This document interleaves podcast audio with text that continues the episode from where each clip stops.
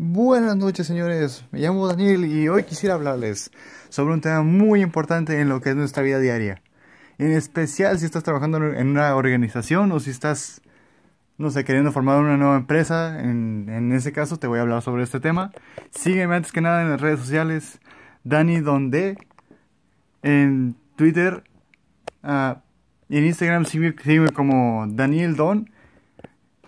Y bueno, pasemos una vez a este tema.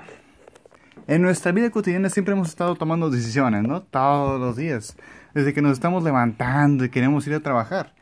En cada caso, en cada situación tenemos decisiones que tomar, pero sobre todo en las organizaciones. Uf, no más empezar por eso, me hace recordar los días que trabajaba en una fábrica. Uf, eso era hermoso. Pero también era agobiante, ¿no, hombre? Era un trabajo increíble. Y sobre todo ahí también toman decisiones y la verdad que eran buenos para eso. Digo, no, el, el jale, no, no me hagan hablar de eso. Era una pesadilla, pero válgame. Pero eran buenos para tomar decisiones. ¿Por qué? Bueno, déjame te explico. Y es que para tomar decisiones en una organización se tiene que detectar una situación que rodea alguna especie de problema o algo así.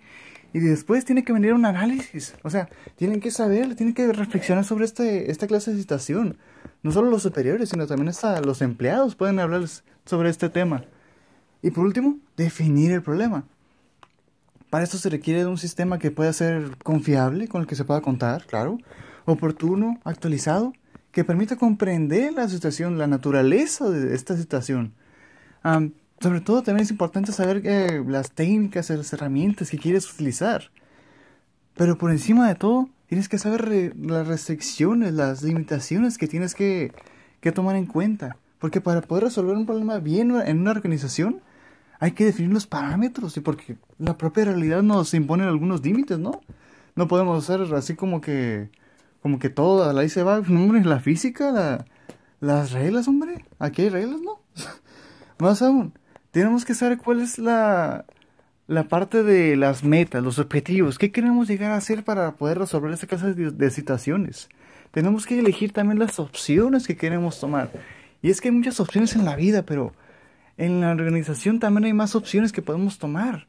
La cuestión es cuál de ellas. Para eso tenemos que investigar cuál de estas opciones es la mejor que podemos tomar. Tenemos que saber qué es lo que queremos llegar a hacer con esta opción. Tenemos que, no, tenemos que tomar en cuenta un montón de cosas. Y hablando de cosas, la comunicación, hombre. Esta es una de las cosas que más se está hablando actualmente y, que ahora, pues, con todo lo que tenemos de este, este virus, no, válgame, ahora todos tenemos que estar encerrados, ¿no? Pero la comunicación en las organizaciones se está volviendo más, más difícil, ¿no? También. Y es algo que también quiero hablarles. La cosa es que el objetivo de todo esto es transmitir desde puertas adentro lo que son los logros, los requerimientos a los miembros, a los empleados, de supervisores, de, superiores a empleados. Aunque también esa puerta afuera, ¿no? Obviamente para otras organizaciones o algo así, sociedades, las metas. Pero, en todo caso, la importancia de la comunicación, la comunicación en las organizaciones es algo trascendental. Porque, después de todo, los objetivos, son como la firma, lo que va a motivar a los empleados a hacer lo que, lo que deben hacer, a lo que vinieron a hacer. Y pues a través de esto, todos los que, los, los que colaboran, ay, se me estaba la lengua, ¿cómo la ven? es que este tema es muy importante, pues.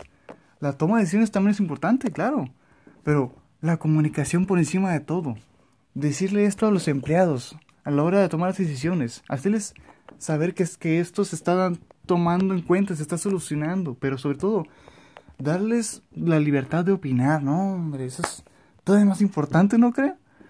Ahora, es la comunicación, como digo, la que les permite conocer a los empleados cómo es que la evolución dentro de la misma empresa se está dando, o cómo es que siguió con, los, con el tiempo, los desempeños de cada departamento.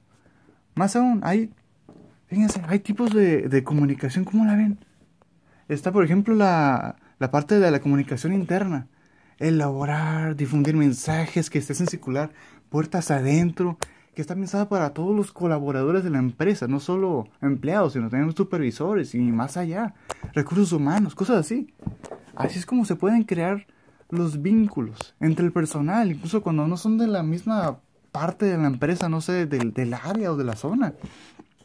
Aquí se pueden usar redes sociales, que es lo que más se está usando actualmente, ¿cómo la ven?